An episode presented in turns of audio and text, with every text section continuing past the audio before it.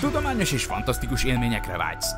Akkor csatold az öveket és lépj be hozzánk a Parallaxisba.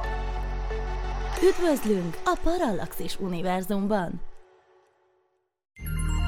Figyelem! A műsorban spoilerek bukkanhatnak fel. 12 éven aluliak számára nem ajánlott. Az MD Média bemutatja.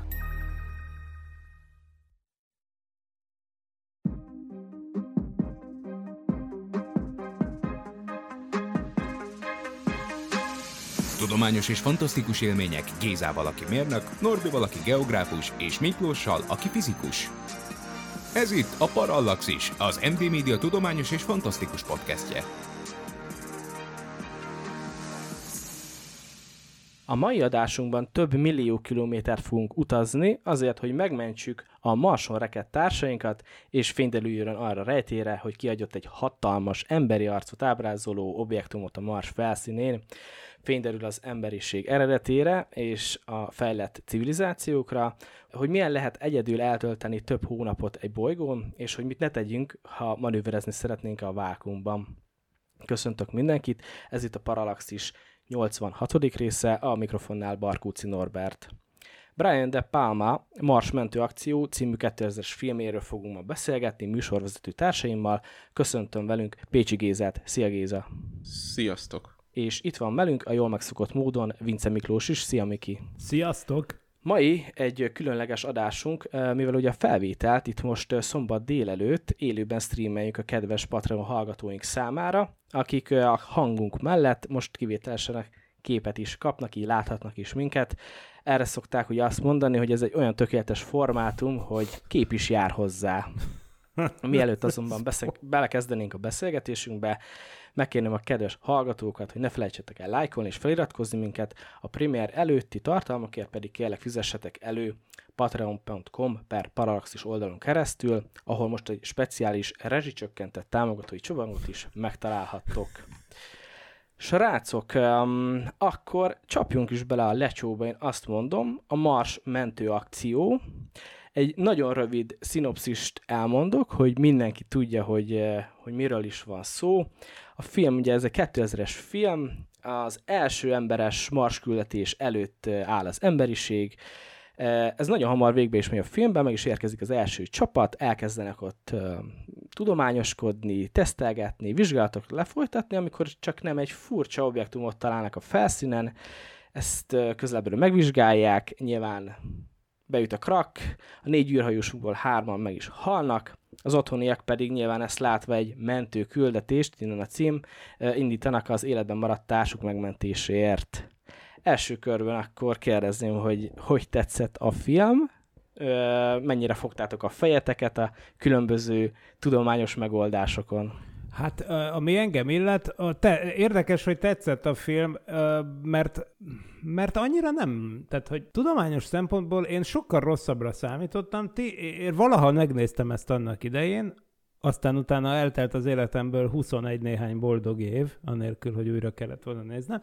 És akkor, amikor készültünk az adásra, akkor írtátok, hogy, te hogy még egy ekkora agyrohasztást, meg minden ilyesmi, Úgyhogy emiatt aztán az agyamban már átállítottam azt az igényszintet, úgyhogy ehhez képest, amikor már így ültem neki, akkor meg kifejezetten pozitív csalódás volt, tehát azért technikailag ez messze nem fog rákerülni arra a listára, hogy tudományos technikai szempontból elcseszett science fictionök. Tehát ez ilyen értelemben azt kell mondjam, hogy nem rossz. A történet az dramaturgiailag természetesen nagyon kiszámítható, meg nem annyira fordulatos, meg kb. mindent lehet sejteni az elejétől kezdve végig, tehát, tehát őszintén szólva ezek után, hogy ilyen jól előkészítettétek nekem, pozitív csalódás volt a film. Miklós mondja, hogy, hogy ugye írtuk, hogy mennyire rossz a film, hát ez én voltam, mert én elkezdtem nézni, megmondom őszintén, nem láttam ezt a filmet, és elkezdtem nézni, aztán egyre jobban elkezdett kikerekedni a szemem. Tehát kezdve attól, hogy ilyen Tyrannosaurus Rex hangú forgószél,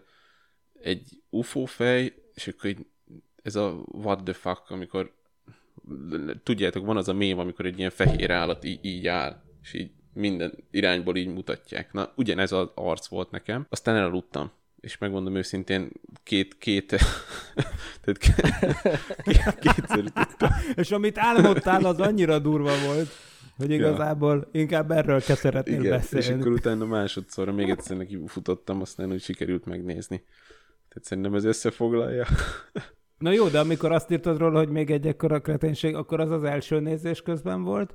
Vagy már Hát a ez az elejénél után? volt, igen, tehát ez a Ja, Tyrannosaurus Rex-es Jó, forgószél. hát igen, az egy fura, de egyébként Amúgy, bocsánat, de, de egyik törzshallgatónk itt felhívja a figyelmet, hogy ez a tornádó, ez eléggé párhuzamba állítható a Nope-ban szereplő lényel, igaz?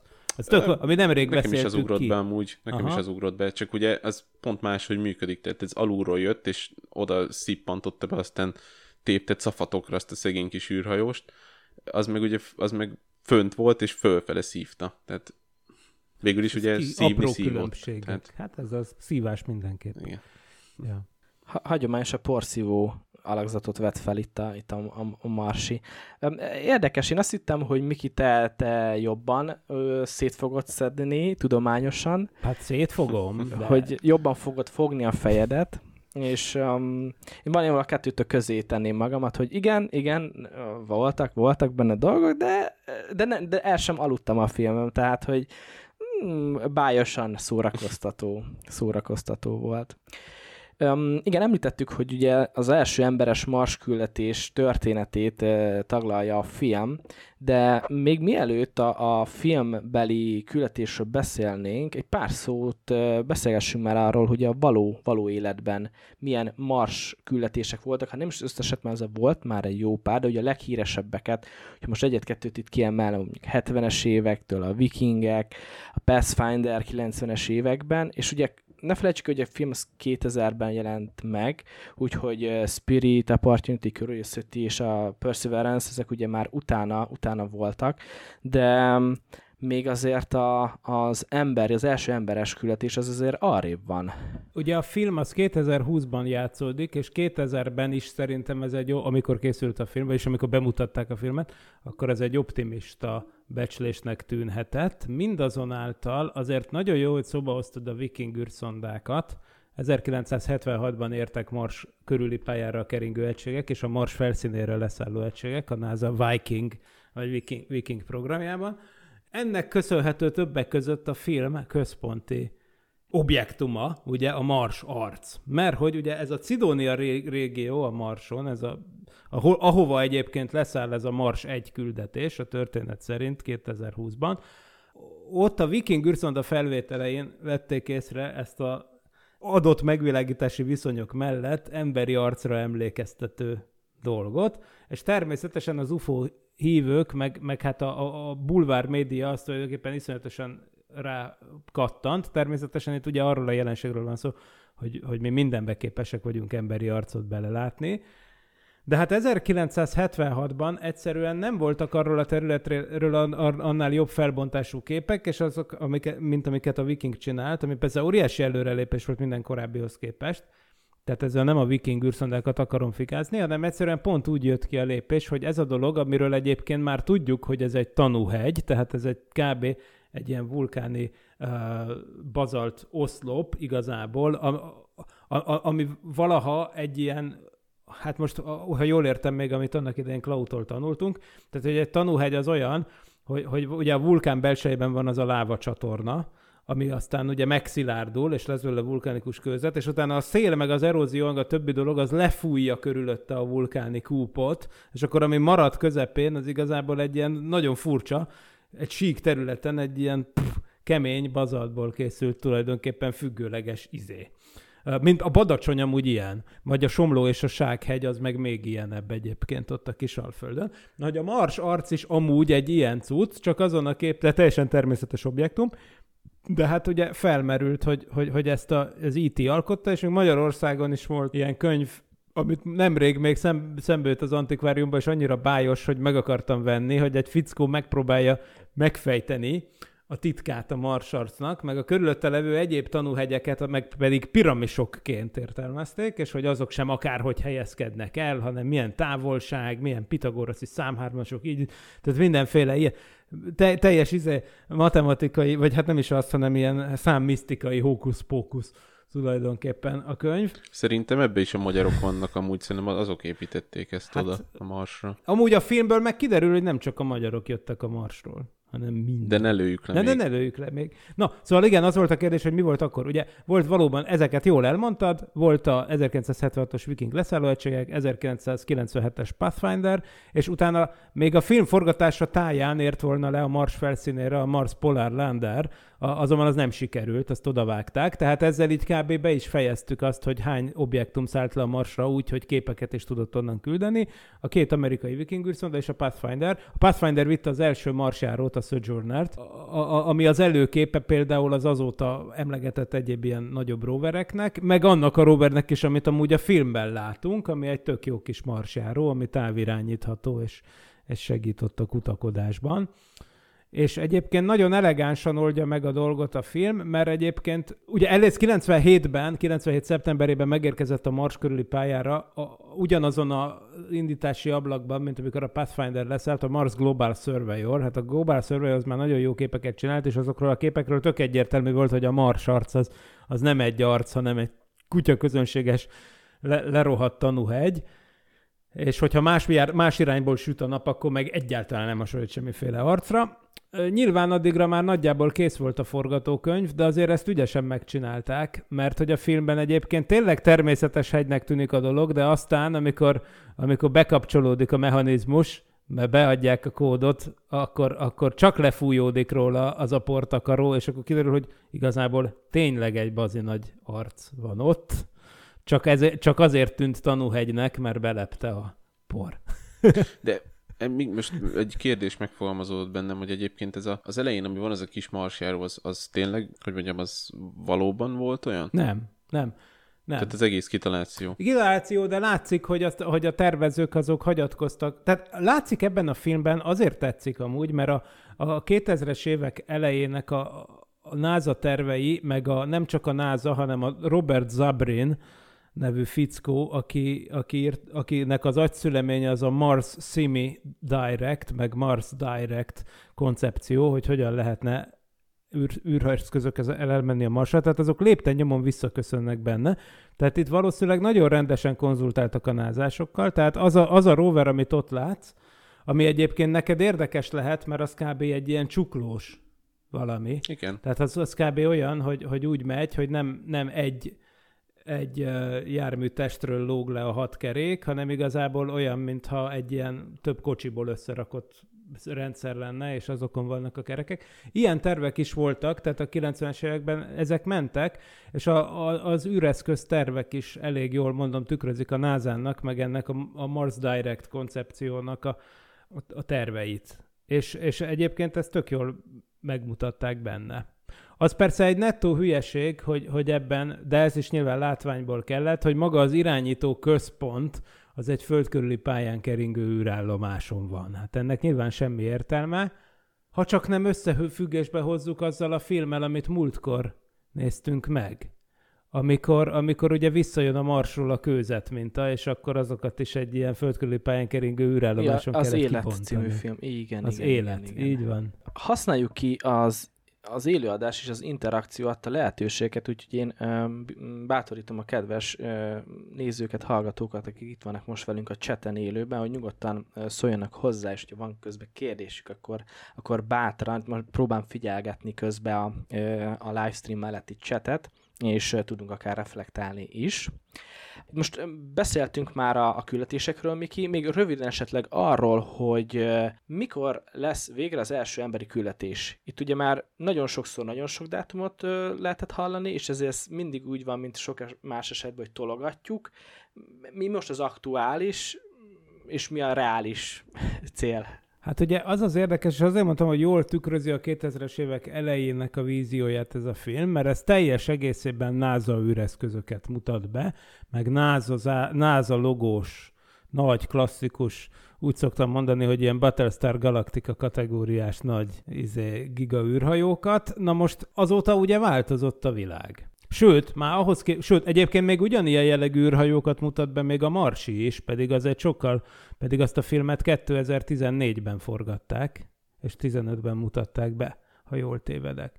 Tehát az azóta eltelt kevesebb, mint tíz évben olyan szinten rajzolódott át az, hogy hogy fogunk a Marsra menni, hogy most már például sokkal inkább el lehet úgy képzelni az egészet, hogy, egy, hogy mondjuk a SpaceX féle Starship, mint milyen multifunkcionális és többször felhasználható űrhajó, az nem csak az emberek holdutazásában, amit konkrétan terveznek néhány év múlvára, hanem a marsutazásban is úttörő és, és elsődleges szerepet kell, hogy játszon. Most, ha nem lett volna, ha nem lenne a Starship, akkor azt mondanám, hogy mostantól még 20-30 évet kell rászámolni a marsutazásra. De mivel, hogy úgy tűnik, hogy lesz ilyen, ezért nem, én nem tartom kizártnak, hogy, hogyha működik ez a fejlesztés, akkor 15 év múlva de nagyon optimista. Én csak azt mondom, hogy nem gondolom, hogy ez, ez várható érték, csak azt mondom, hogy nem tartom kizártnak. Eddig kizártnak tartottam volna, de most nem tartom kizártnak, hogy akár 15 év múlva embert lássunk a Marson. Na de mi van a kínaiakkal amúgy, mert én egy kicsit azon gondolkozok, hogy 2000-es ez a film azért már akkor is látni lehetett, hogy ott valami fújódik. Tehát a Luffy, a Luffy-ban már megnyitották a hélium csapot. A Kínában? És... Kínaiak? Kínaiak, igen. Akkor ugye a kínaiak szuper titkusan tolták az elején, csak azért kiszivárgott ez az, tehát azért 2000-es években már lehetett sejteni, hogy ők elkezdenek afelé dolgozni, hogy küldjenek embert az űrbe. De valójában az még akkor évekkel később volt. Tehát a kínaiak azok annyira nem, nem is jelentkeznek emiatt ebben a filmben, és aztán természetesen már a későbbi filmben, például a Marsiban, ugye már nagyon fontos, ott lényegében a hát kínaiak mentik igen. meg, akik ugye a műpában tartják az űrügynökségüket. Igen, de, de hát ugye, hogyha meg belegondolsz, hát azért ugye 2000-et írunk, és 2020-ban játszódik a film ami igen. már múltban volt, hát ez, ez is kemény egyébként. Szomorú, igen. De hogy, hogy ne, nem tudom, én egy kicsit utána néztem volna jobban, tehát azért nem egy szereplős ez az űr dolog. Egy Szergej nevű űrhajós van benne, meg európaiak, tehát hogy azt legalább lehet látni, hogy nemzetközi együttműködésbe képzelték el az akkor szokottnak tűnő partnerekkel.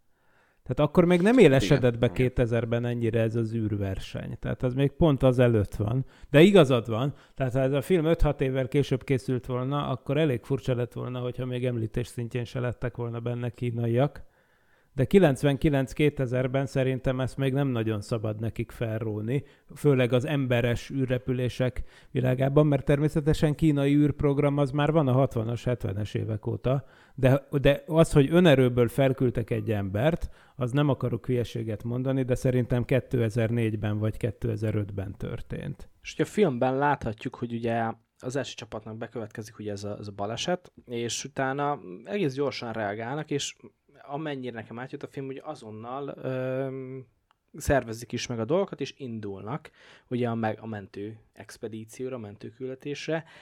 Ugye viszont azért az életben ez egy picit azért más, hogy mennyit vannak azért fizikai akadályai, távolság elsősorban, hogy ugye mikor is uh, lehet indítani a Mars felé. Nyilván bármikor lehet indítani, csak ugye van egy optimális pontja, és hogyha ezt jól az 26 havonta állnak úgy a bolygók egymáshoz képes, hogy a, a optimális legyen, ugye a távolság meg az idő, de akkor is ö, so, sok hónapról, fél évről, körülbelül annyi időről beszélünk, és ö, itt ugye azért mindig ö, szóba jön, hogy milyen hatásai vannak, a, a, milyen hatásai lehetnek az emberi szervezetre az űrben eltöltött időnek. Itt ugye hosszabb és rövid távoltásokat is beszélhetünk, és nem feltétlenül um, egyértelmű dolgok is vannak, tehát, hogy most ott az élelem és az üzemanyagon kívül, hogy most a sugárzás, kozmikus sugárzásnak való kitettség, vagy a pont a gravitáció, illetve annak a hiánya, hogy ez, ez milyen szempontból tudja befolyásolni a, a, az emberi szervezetet. Ugye Miki, neked azért a legutolsó sok, szokolébresztőben erről, erről érintettétek ezt a témát. Persze, igen, mert tényleg egy űrorvos volt a vendégünk, a Boros Katalin, doktor, nő. Az egy nagyon jó adás volt egyébként. Ó, hát akkor mindenkinek ajánlom a meghallgatását. Szerintem is nagyon érdekes beszélgetés volt. Ugye itt az van, hogy hogy lényegében a hosszú távú hatások kifejezetten, ugye a rövid távú hatások az, hogy rókáznak az elején az űrhajósok, de ez néhány nap után nem múlik. A hosszú, a hosszú távú hatások az ugye e, lényegében három fő tématerületre oszlik, szerintem. Az egyik a csontritkulás, a másik az izomsorvadás, és a harmadik a kozmikus sugárzásnak a hatása. Mert az első kettő az a súlytalansággal magyarázható. Na most nem véletlen, hogy hogy jelenleg is vannak ezek a akár egy éves, de minimum fél éves tartózkodások az ISS-en, tehát ennek pont az az egyik célja, hogy tapasztalatokat szerezzünk arra, hogy egy marsutazást azt úgy súlytalanságban át lehet vészelni. Mert a súlytalanság az tökéletesen tanulmányozható az ISS-en, és azt már nyugodt szívvel mondhatjuk, hogy, hogy egy sima súly, tehát van olyan ember, már a 90-es évek eleje óta létezik olyan ember a világon, konkrétan a Valeri Polyakov nevű rekorder orosz űrorvos egyébként, aki a Mir űrállomáson egy húzamban feltölt, fentöltött 400 valamennyi napot, aztán még ment még egy hosszú küldetést, és összesen valami 600 valamennyi napot logolt a csávó az űrben. Tehát az azóta is egyébként megdöntetlen rekord, és azóta egyébként az űrorvosok az bizonyítva látják, hogy az ilyen időtartamú űrutazásokat egy sima súlytalansági kaszniban, tehát egy űrállomás belső terében, egy űrhajóban túl lehet élni, megfelelő testedzésekkel természetesen, tehát most is mondta Boros Kati, hogy, hogy naponta két óra testedzés az azért kötelező. Ami egyébként egy földi edzés, földi fél órás edzésnek. Na már most azért mondom, hogy egy sima űrhajóban, mert ha megnézitek a science fictionokban mindig forgó űrállomásokat, meg űreszközöket látunk, itt sincs ez másként, mert több olyan űreszközt is látunk benne, egyrészt a föld körüli űrállomást, másrészt, ahonnan az irányítás zajlik, másrészt magán a Mars űrhajón is van egy ilyen forgó körgyűrű, ami ugye a, a, a tehetetlenségi erő, a centrifugális hatás következtében ugye oda tapasztja az űrhajósokat, és azt hiszik, hogy gravitáció van. Ilyen értelme persze még hosszabb időre kinyújtható, de az az állítás, hogy ilyesmi nem kell, mert enélkül is túl lehet élni egy ilyet, ami azt jelenti, hogy valószínűleg, ha majd mennek emberek a Marsra, ami akár 15 év múlva is bekövetkezhet, de mondjuk a következő 20 évben szerintem elég jó valószínűséggel, a, a, ott valószínűleg nem fogunk ilyen forgó bigyókat látni rajta, mert nem lesz rá szükség. A harmadik dolog viszont a kozmikus sugárzás, hát az a nagy kérdés, mert a, azt ugye nem lehet a föld körüli pályán tesztelni. Tehát, mert hogy az ISS az ugye földmágneses tér alatt repül, az ISS az 400 km magasan van csak, és ezért ott ott, ott, ott ők relatíve védve vannak a kozmikus sugárzástól ahhoz képest, amit egy marsutazáson kapsz, és igazából az az igazi nagy kérdés. És azért kell a holdra repkedni még mielőtt egy egyéves marsutazásba, vagy két évesbe belevág az ember, hogy legalább megnézzük, hogy ilyen közepes hosszúságú mély űrbeli tartózkodások, mondjuk néhány hónap a holdon, az hogy viseli meg a szervezetet a sugárzási szempontból, mert az nem triviális.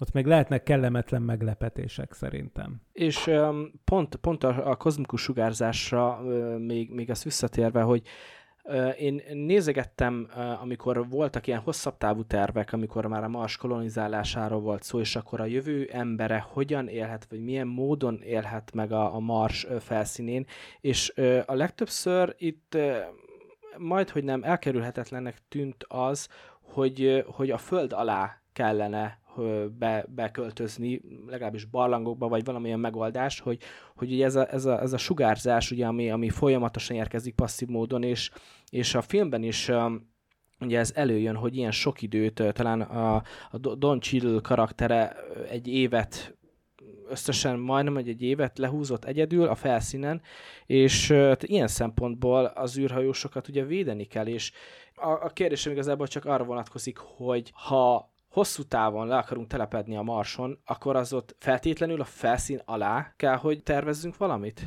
Hát én úgy gondolom, hogy az a legegyszerűbb módja, mert persze lehet olyanokat csinálni, hogy viszel magaddal egy ólomból készült védőfalat, csak az ugye nehéz.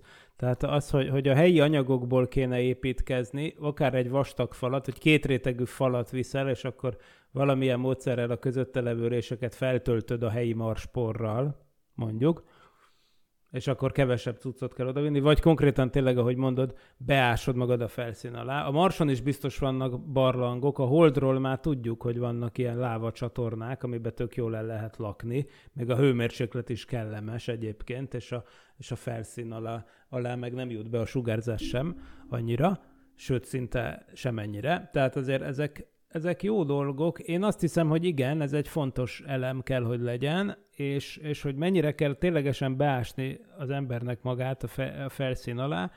Hát nem tudom, azért alapvetően a rövid távú marsutazási tervekben nem szerepelnek annyira nagyon beásott valamik, inkább úgy, tehát nem a felszín alá vannak beásva, inkább úgy szoktam látni ezeket a koncepciókat, hogy a lakómodulra ráhordanak kívülről egy, egy, egy nagy mennyiségű bizét, marsport. Tehát igazából inkább valamilyen ilyen fö, földdel, vagy hogy hívják, talajjal beborított kunyhóként tudom elképzelni, de szerintem valami ilyesmire feltétlenül szükség lesz. Nagyon érdekes dolgot ír Varga András, az egyik hallgatónk, Természetesen, ja, ezt nem ő írja most, hanem gondolatmenet, ez majd ez kapcsolódik, hogy persze, ahhoz, hogy ma emberek tömegesen lakjanak a Marson, az felmerül a terraformálás. A terraformálásnak az egyik eleme lenne egy olyan légkör, meg ózonszerű réteg kialakítása, ami legalább a, a sugárzás egy részét kiszűri, hogy, hogy ne kelljen ettől félni. De azt írja, a, András, hogy, hogy van egy olyan könyv mostanában, hogy az idegen bolygón történő életben maradás problémáját úgy vizsgálja, hogy nem terraformálással, hanem génmódosítással.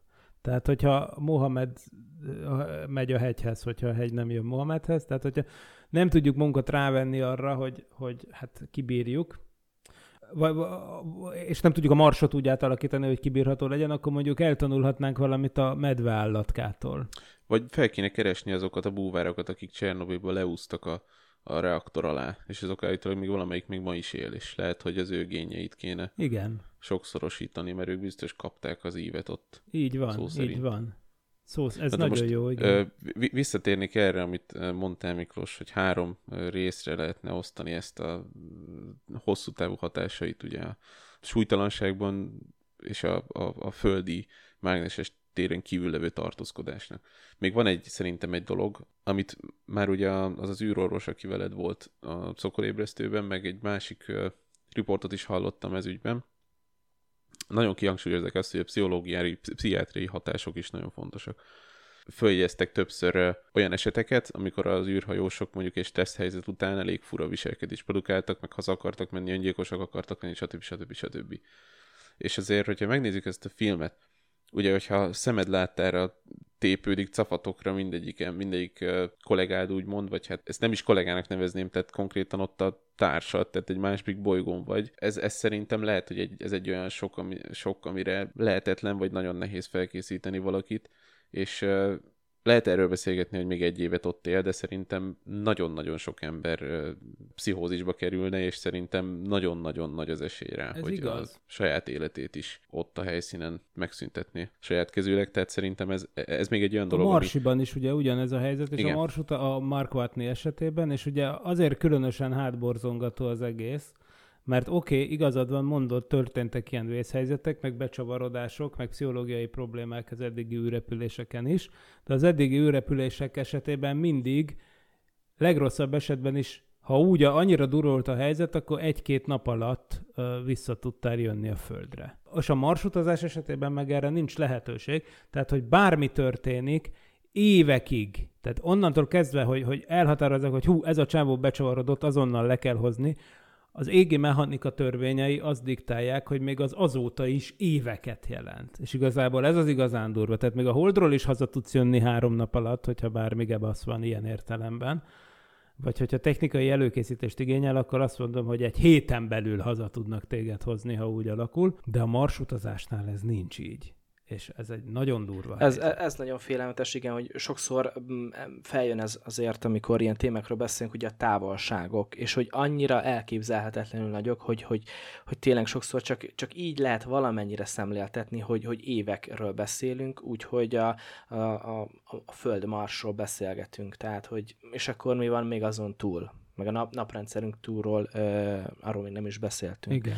Úgyhogy uh, köszönjük, köszönjük a, a génmódosítási uh, kommentet. Nagyon érdekes. A Patreon, uh, a Patreon követőinknek most ugye lehetősége van a, a cseten is hozzászólni, és akár kérdéseket is feltenni, úgyhogy ezért is javaslok mindenkinek, hogy ha teheti, akkor, akkor fizessen elő a Patreonunkra, Parallaxis Patreon oldalára. De egyébként a könyvet akkor nevezzük a nevén, hogy aki nem látja ezt a, a, a kommentet, hogy igazából itt a Becky Chambers To Be Taught If Fortunate című könyv, ami igazából ugye nem egy tudományos könyv, igaz, hanem egy, de javítsatok ki a tévedek, hanem egy science fiction, de hát igazából ebből a, ebből a gondolatból indul ki. Egyébként nagyon elolvasnék egy olyan könyvet is, minimum egy ismeretterjesztő könyvet, ami, amiben ennek a realitását boncolgatja valaki. Én tényleg azt mondom, hogy a medve állatka génállományából nagyon sok mindent tudnánk tanulni mindenképpen, tehát űr, űrkutatás ide vagy oda, azért, hogyha egy-két trükköt el tudnánk lesni, hogy az mi a bubánatban él túl mindent, akár éveket vákumban, kozmikus sugárzásban, úgyhogy utána vida, hazajön és vígan szaporodik tovább, akkor azért, akkor azért nagyon sokat tudnánk megtolni magunkról is, meg az életről is. Tehát ez önmagában egy olyan projekt lenne, ami egy tipikus példája annak, hogy például lehet, hogy a marsutazás miatt kezdődnének el ilyen irányú kutatások, de amit megtanulunk belőle, az olyan lenne, aminek akkora haszna lenne, hogy az emberiség számára beláthatatlan. És hányszor látunk már arra példát, ugye, hogy a, a való élet, a tudomány science fictionből merít, és ami elsőnek kitaláció, képzeletmű volt, az pár évvel, évtizedek később pedig már valóság, úgyhogy, úgyhogy miért ne? Hát az meg ugye teljesen világos, hogy, hogy hát a Mars utazás esetén a csoportdinamika is azért egy érdekes kérdés. És akkor itt inkább talán az antarktiszi meg egyéb ilyen tapasztalatokra lehet hagyatkozni, mert azért szerencsére ilyenek vannak, és, és nem csak antarktiszi tapasztalatok vannak, hanem az a, a Amerikában több helyen is történnek ilyen a Mars analóg szimulációk. Magyarok is jártak ott, például a Keresztúri Ákos, azt hiszem, ő, ő járt, meg több más magyarok is részt vettek már ilyen részben a NASA által szervezett kísérletekben, hogy ott Utahban például a sivatagban, vagy ott a Grand Canyon körében, tehát teljesen, teljesen marsszerű helyeken, több ilyen hely is van az Egyesült Államokban, le van rakva egy marsbázis, és akkor ott igazából lehet fél éves, egy éves, stb. időszakokat eltölteni. Egyrészt persze procedúrákat is gyakorolnak ott, segítenek kidolgozni ezek a, a szimulációk, a tudományos programokat is, hogy hogyan kell egy területet geológiailag felderíteni, meg hogy lehet együtt koordinálni a csapat működését. De, de hát igazából azt a tapasztalatot is be lehet gyűjteni, hogyha mondjuk négy-öt ember tényleg össze van zárva egy ilyen helyen, egy ilyen jellegű munkavégzés közben mondjuk egy évig, akkor abból mi sül ki.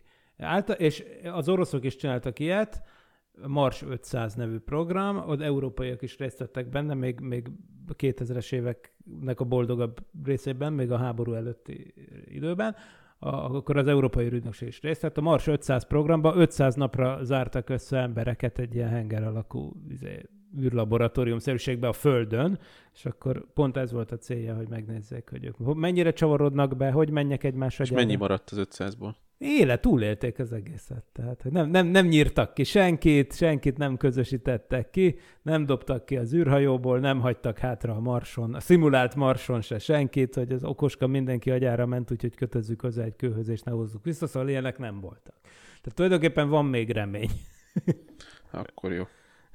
Na de még, még visszatérnék, bocsánat, még egy, egy gondolat erejéig, hogy ez a hova, hova fúrjunk, és mit tegyünk a, a ház tetejére, tehát azért itt szerintem nem gondolják ezt végig az emberek, tehát hogyha kimész, fogsz egy ásót, és felásol egy három négyzetméternyi területet, megizzadsz. Na most utaztál 8 hónapot a Marsra, a szíved körülbelül fele akkor erőszö van zsugorodva, a csontsűrűségednek elvesztetted a mit tudom én hány százalékát, izomsorvadásod is van, esélytelen, hogy te ásni fogsz, esélytelen, hogy te mozgatni fogsz ilyen szintű tömegeket a marson, szerintem. Még Tehát akkor ez... is, hogy csak egyharmad a gravitáció. Persze. Igen. Tehát igazából arról van szó, hogy, hogy ezeket már úgy kell, hogy ott találják. Tehát ezt nyilván robotoknak kell megépíteni. Vagy barlangba, szerintem barlangba kell menni. Oly, olyan helyre kell menni, ami már ott van. Tehát vagy barlang. Az lehet, igen. De, de mindenképp vagy attól ott van, hogy egy természetes, mint amire Igen. utalsz, hogy egy barlang. Vagy megcsinált egy fúrógép előtte.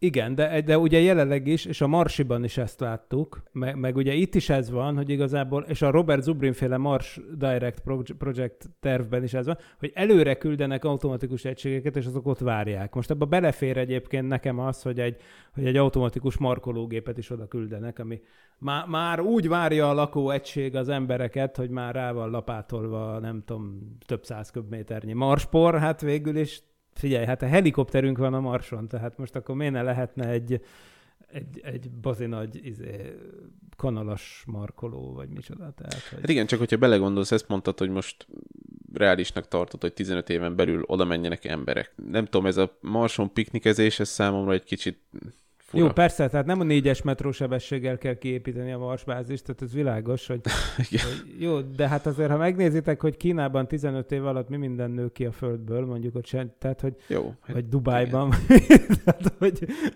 valójában, valójában szerintem ez csak akarat kérdése, mert hogyha az Elon Muskék oda akarnak hát küldeni... meg az ember élet nem számít. Ja, hát ez meg a másik, igen. Igen, hát de ez is megint akarat, ugye? Kérdés. Igen, és akkor visszatérhetünk ugye a filmhez is.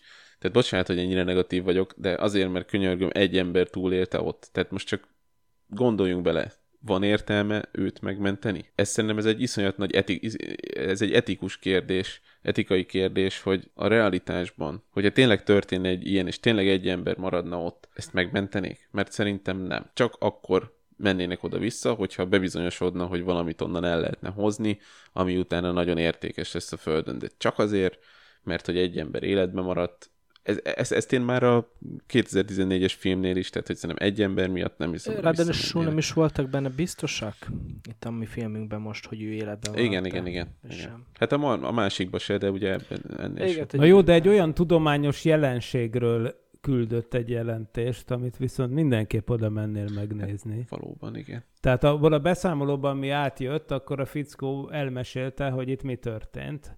És az már, meg egy olyan nagy energiaimpulzus, tehát hogy az már tisztán tudományos szempontból is, ugye itt ezek felfez, felfedező kutatások. Tehát én szerintem még ha nem is maradt volna életbe sem, senki, ez akkor is előbb-utóbb, talán akkor inkább utóbb, mint előbb, de, de mindenképp ez annyira foglalkoztatta volna az embereket a kérdés, hogy már csak ezért is oda küldtek volna szerintem egy expedíciót. Hát igen, csak ahogy mondod, inkább utóbb, mint előbb. Azért a Marson nem úgy utazunk, mint a Calvin térre.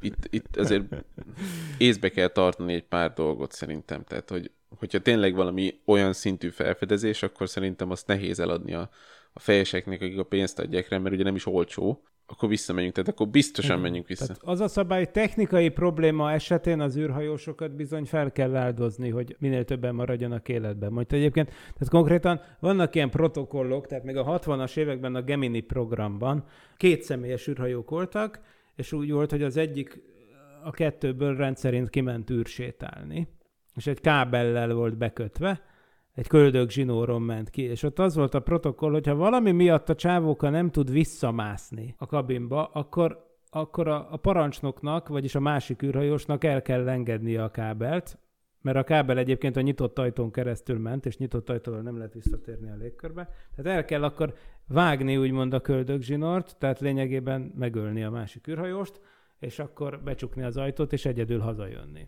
Ugye ezt úgy hívják a, a gépészetben, hogy meleg tartalék. Tehát, hogyha meleg tartalék, akkor ott van a mondjuk a kazán mellett a tolózár, és akkor, hogyha bármi gáz van, akkor gyorsan azt kidobod, beteszed az újat. Uh-huh. És ugye a hideg tartalék meg berendelendő.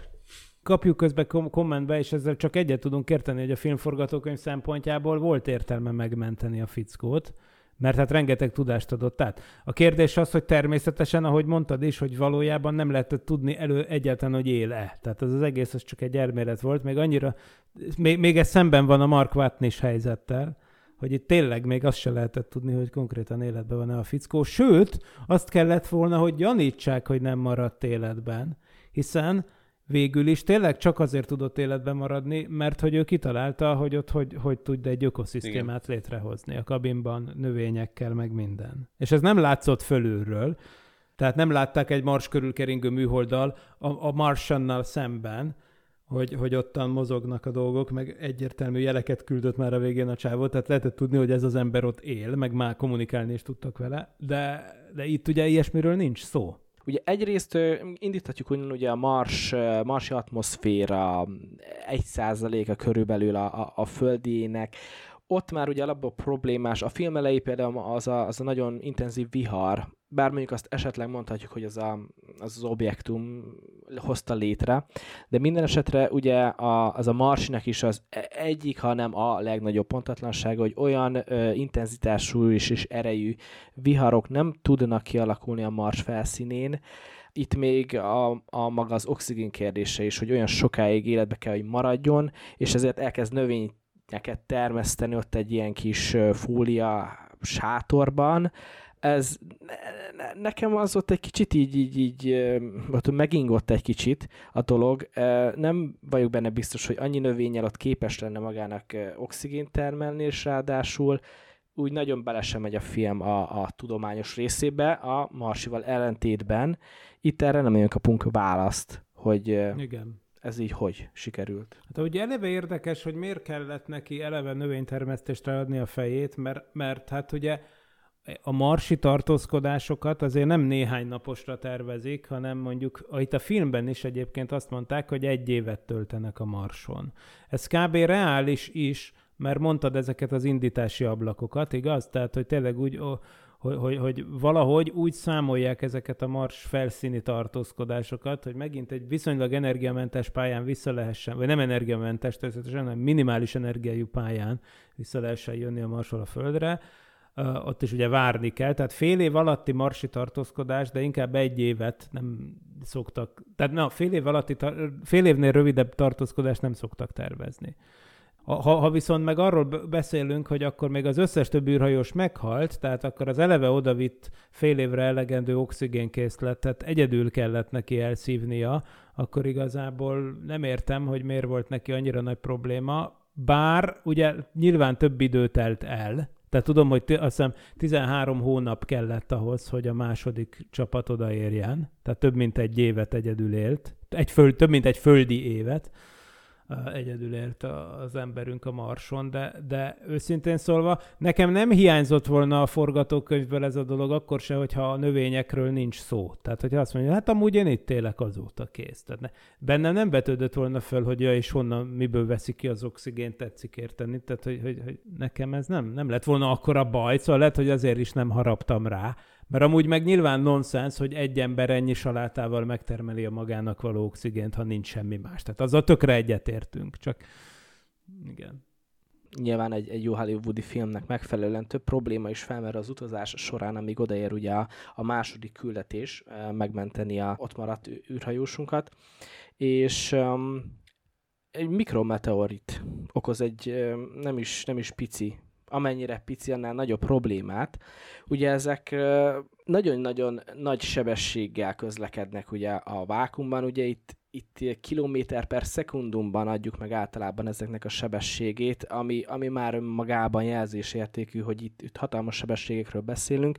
Ráadásul ugye esetleg még úgy jön ki, hogy egymáshoz képest mondjuk maga az űrhajó és a mikrometeorit ugye hogyan, milyen irányban halad, ugye itt relatív sebességről is beszélünk, mindenesetre nagy-nagy-nagy károkat tudnak okozni, és még az űrhajósunk kezét is át, át lövi az a kis, kis tárgy, és um, ezzel kapcsolatban kérdezem, hogy fel vannak-e készítve a, a mostani, a modern űrhajók ilyen, ilyen típusú behatásokra? Ugye volt egy pár évvel ezelőtt egy incidensünk az ISS-en, ami ugye hát nem mikrometeorit volt, ahogy utólag kiderült, hanem inkább ott, ott, ott emberi tényező, és ott manuálisan történt valami, de minden esetre ott is komolyan vették ezt a dolgot, de kérdés az, hogy egy ekkora pici kis lyuk is tud ilyen drasztikus és ennyire sürgető problémát okozni egy ekkora űrhajón? Szerintem tud, tehát az egy olyasmi, amitől mindig nagyon is félnek. Természetesen időben kell észrevenni. Jó, hogy mondod, az ISS az többször is szenvedett már lyukadást.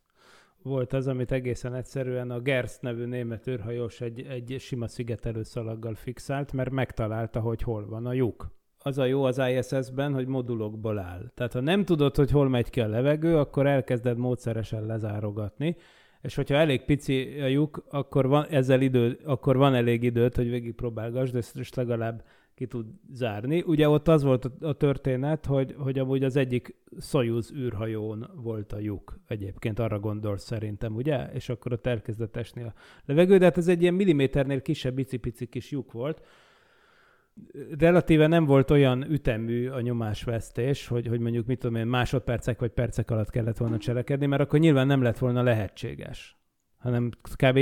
detektálták a nyomásérzékelők a nyomásesést, és akkor fél nap alatt szépen lassan, szisztematikusan kikövetkeztették, hogy hol megy ki a levegő, és aztán végül észrevették a lyukat a szemükkel, és akkor leragasztották.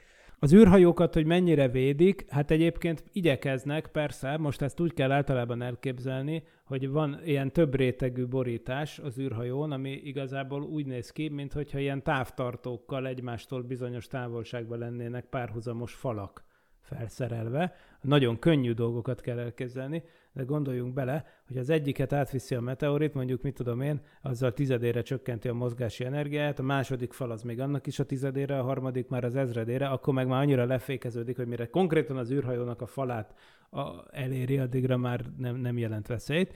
Természetesen az űrséta során az űrhajós pici, tehát nyilván az űrhajó, az, hogy az űrhajóst magát eltalálja egy, egy törmelék, egy ilyen mikrometeorit, hát úgy a valószínűség az a geometriai méretével vagy hát a meteorit raj irányába eső keresztmetszetével arányos.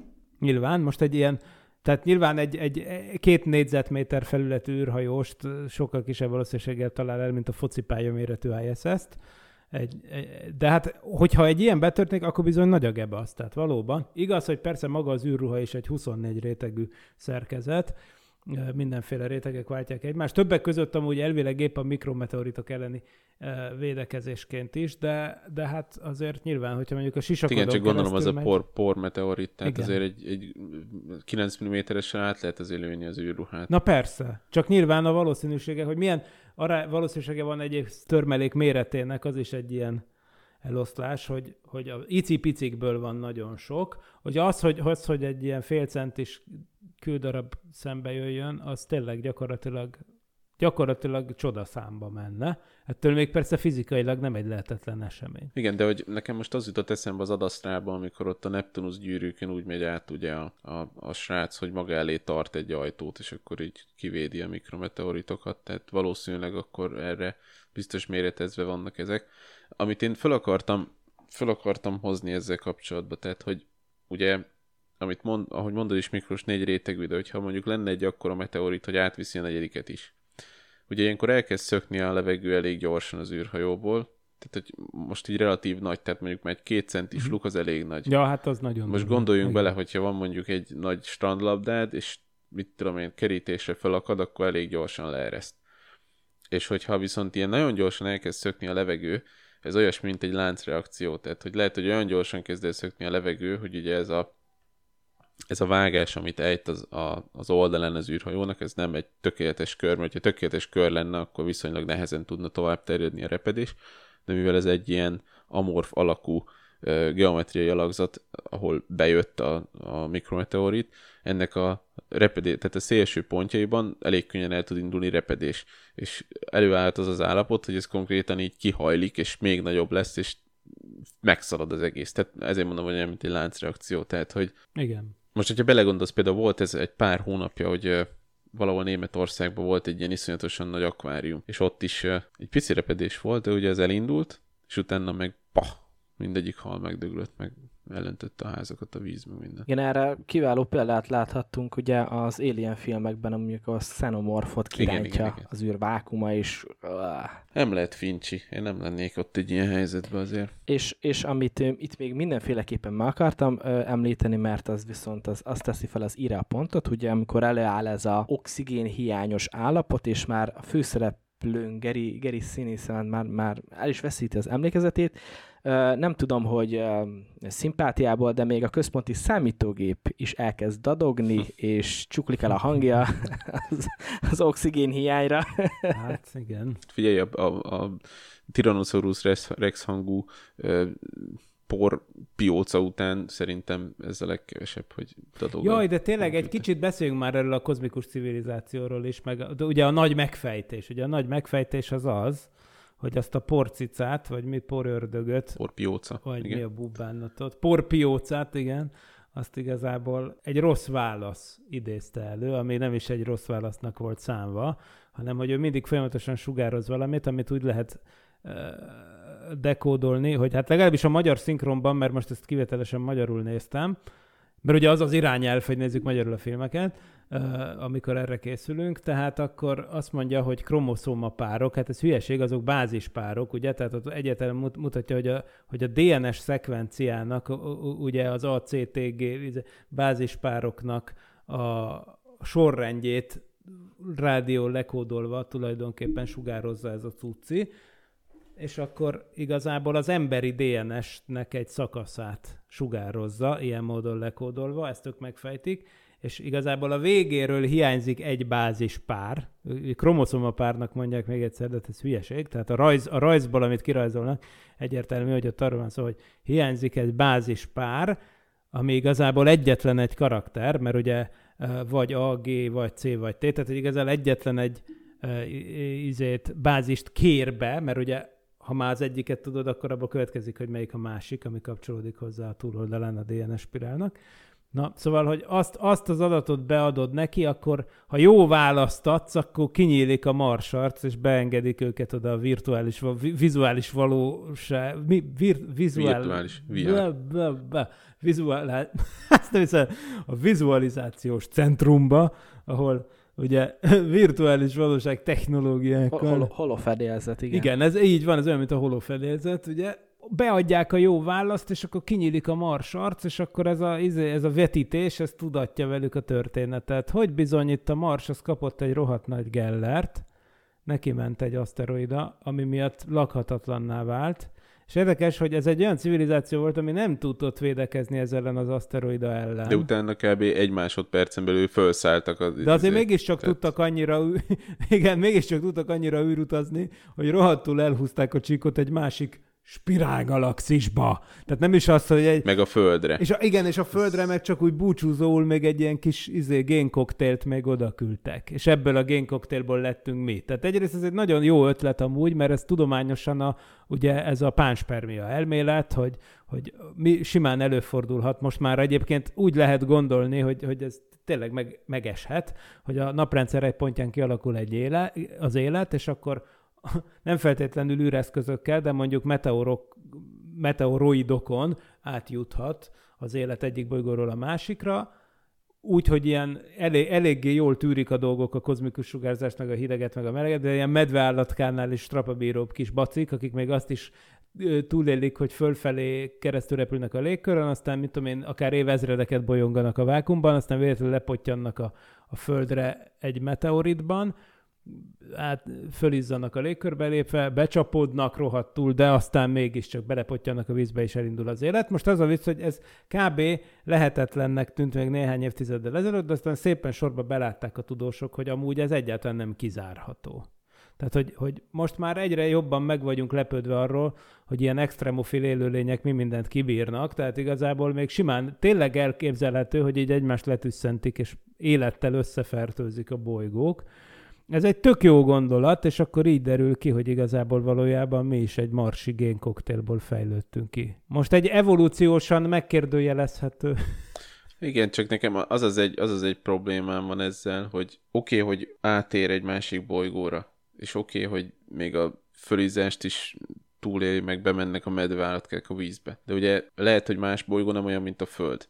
Tehát nem ilyen a, a, a légköre, nem a vízből van sok, hanem mondjuk metánból, Persze, mi hát az biztosítja azt, hogy ugyanaz, ugyanaz a faj fog kifejlődni ott. Hát Tehát ezzel csak, nem egy, ezzel csak egy, egy alap, Igen, alapot ad. persze. Nyilván Tehát ezzel nem mented meg a fajadat. Kifejlődni. Igen, ez így van. Tehát nyilván mi is amúgy máshogy nézünk ki, mint azok a humanoidok, amiket Igen. látunk. Tehát ezek ilyen avatárokhoz hajaznak leginkább. Igen, az is lehet egyébként, hogy ezek tök máshogy néznek ki igazából, csak így jelennek meg ebben a virtuális valóságban. De amit így mondasz is, hogy megfertőzöd, adsz életet, tehát életet adsz, el fog indulni, igen. de egy evolúciót adsz annak Persze, a bolygónak. igen, tök más nem lesz pedig belőle. ugyan magadat Világos. adod. Így van, természetesen. Tehát utána évmilliárdok telnek el utána, vagy minimum alsó hangon is évszázmilliók. Tehát nyilván persze. De maga az alapkoncepció érdekes, mert azt nem tudjuk, hogy ugye azt tudjuk, hogy a naprendszer 4,6 milliárd éves, és azt is tudjuk, hogy 3,5 milliárd évvel ezelőtt már volt a Földön élet. Mert a stromatolitok azt mutatják, ezek a nagyon primitív élet, ilyen teleptes, ilyen, mit tudom én, kovamoszat, vagy telepek megkövesedett valamilyen ilyen nyomfosszíliák utalnak arra, hogy bizony-bizony már a naprendszer első egy milliárd évében megjelent a Földön az élet.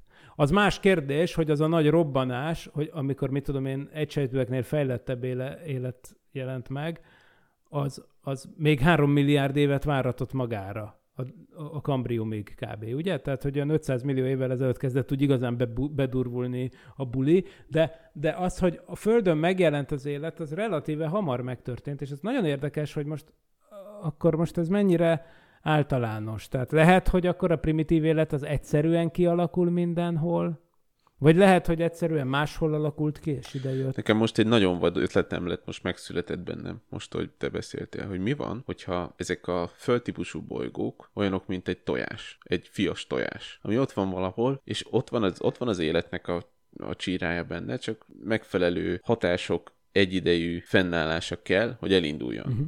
És ez a Földnél megvolt akkor, és lehet, hogy mondjuk máshol már ki is halt mindenki, lehet, hogy a Marson már kihaltak, vagy még nem. Értitek, hogy Ja. mire gondolok?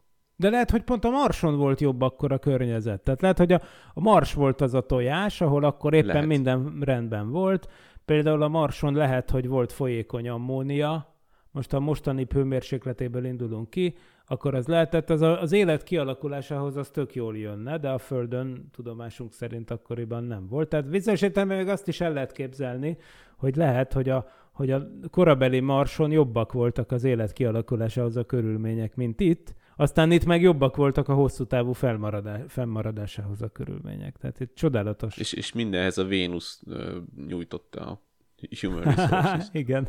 Nem tudom, Igen. most csak mondtam valamit. Hát ott is érdekes dolgok lehettek. Á, tehát lehet, hogy csak az egyik, az egyik ősünk származik a Marsról, és akkor lehet, hogy még innen-onnan is. Én, én, én ezt... Mi, mi, van, mi van, hogyha az egész naprendszer egyben működik, tehát mindenhonnan jött valami? Minden bolygóról kaptunk egy kis inputot. Na hát ez az. De ez az, hogy igazából ehhez kéne tudnunk, hogy vajon mennyire automatikus az élet kialakulása. Erre mondom, hogy igazából nincs adat, mert még csak egyetlen egy életet ismerünk a Földét. Marha érdekes lenne. Mondom azt, hogy ilyen hamar megjelent az élet, az akár arra is utalhat, hogy nem is annyira bonyolult, hogy megjelenjen az élet, hanem, az, hanem aztán az, ami még a három milliárd év után történt, hogy nagyon bonyol, fejletté váljon az élet, az, lehet, hogy az volt a nagy truváj. Tehát lehet, hogy a, az ilyen alapszintű életformák, azok az őslevesből, azok egy milliárd év alatt ilyen nem elhanyagolható valószínűséggel össze tudnak állni más őslevesekben is, ahogy mondjátok. Azt meg biztosan tudjuk, hogy, vagy tudni véljük szerintem, hogy ilyen fejlettebb élő, mondjuk mit tudom én, olyan hozzánk hasonló, vagy akár az állatokhoz hasonló fejlettségű lények, azok, azok viszont csak a Földön vannak, a naprendszerben.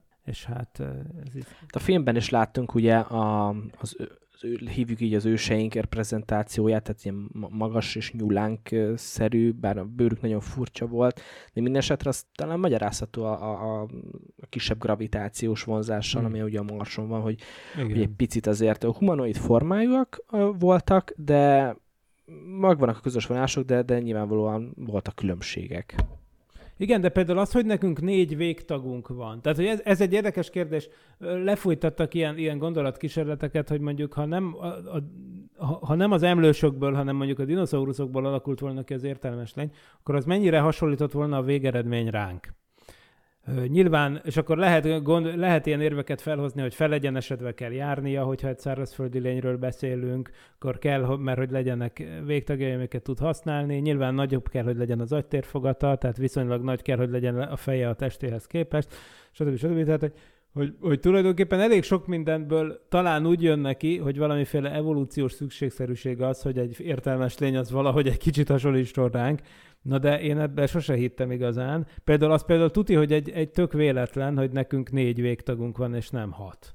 Tehát, hogy mondjuk, hogyha annak idején a, a, a szárazföldre egy olyan hal mászott volna ki a kétéltőek őseként, aminek történetesen nem két pár uszonya van, hanem három pár uszony, és akkor ezen a fejlődési útvonalon indultunk volna tovább, mert amúgy ilyen halak is vannak, akkor, akkor most valószínűleg úgy rohangálnánk itt, mint ahogy például az avatárban lehet látni ilyen pörölycápa felű, fejű állatokat, amikor rohangálnak az erdőbe, és a hat lábuk van. Tehát, hogy, hogy, hogy ilyesmik teljesen benne lettek volna a pakliban. Tehát ahhoz képest, hogy már az elején egy egysejtű génkoktélt a marsol a földre, ez a kis kapszula, na most ahhoz képest ö, nagyon esetleges tényleg, hogy ennyire hasonlít ránk a végeredmény. Tehát szerintem azért... Szerintem ez, ez, ez végtelen, végtelen fajta lehet. Tehát ugyanannyira, mint amennyire végtelen lakható bolygó lehet, annyira végtelen kinézetű humanoid lehet, ha nevezhetjük így. Hát ez az.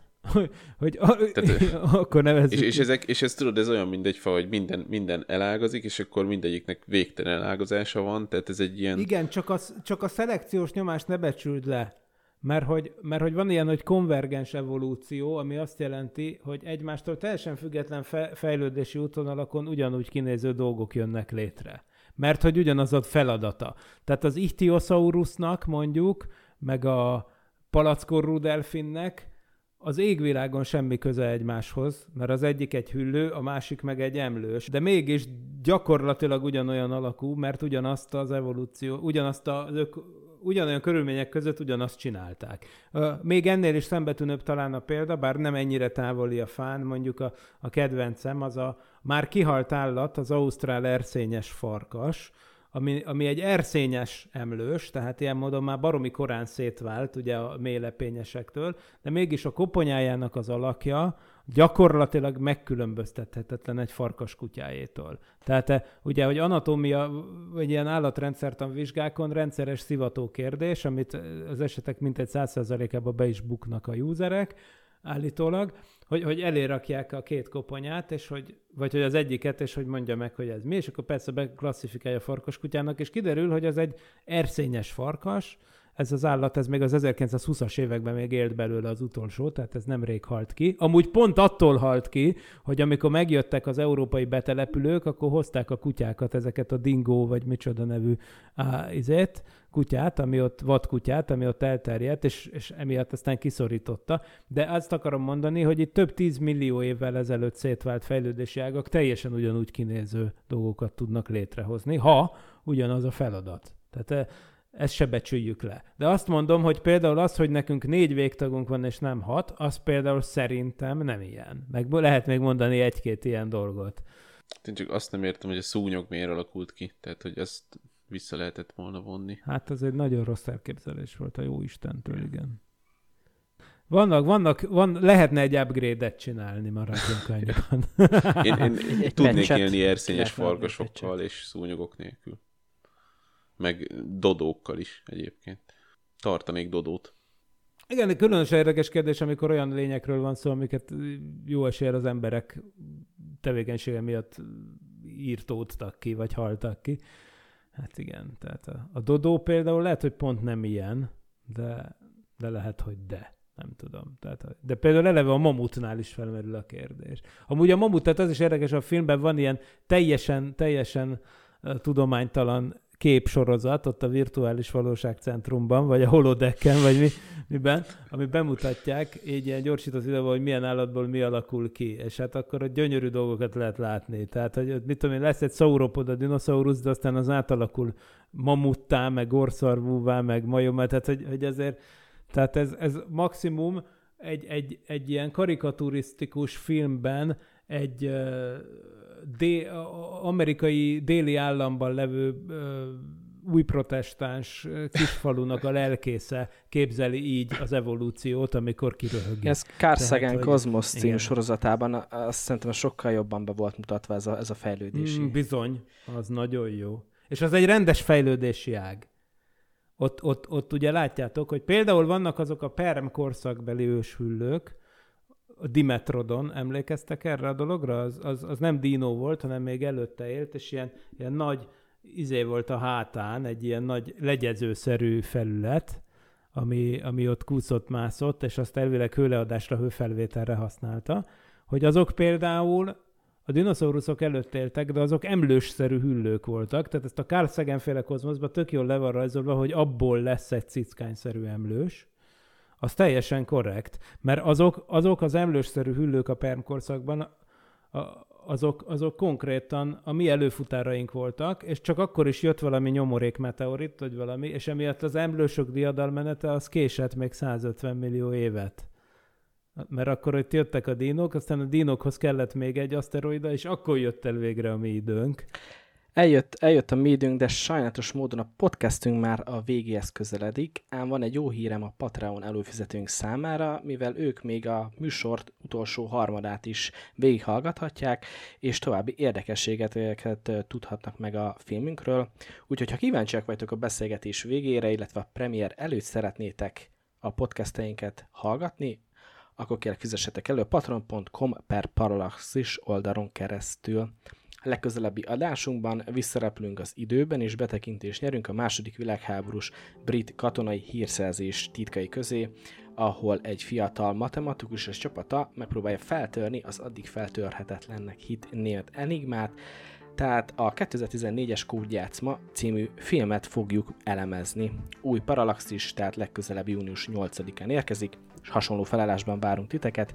Pécsi Géza, Vince Miklós is valamennyi munkatársam nevében pedig köszönöm a megtisztelő figyelmet. Egy biztos mi a következő tudományos fantasztikus podcastban is itt leszünk, és reméljük, hogy ti is velünk tartotok. Sziasztok! Nem volt elég a tudományból és a fantasztikumból? Olvasd a parallaxis.emtv.hu, lájkold a Facebook oldalunkat, nézd a YouTube csatornánkat, és hallgassd a Szokolébresztőt a Tilos Rádióban. A Tudományos Újságíró Klubja és a Tudományos Ismeretterjesztő Társulat által a Juhari Zsuzsanna díj külön díjával jutalmazott blog podcastjét az MD Media készítette. Kreatív producer Horváth Ádám Tamás. Hamarosan jön a következő rész.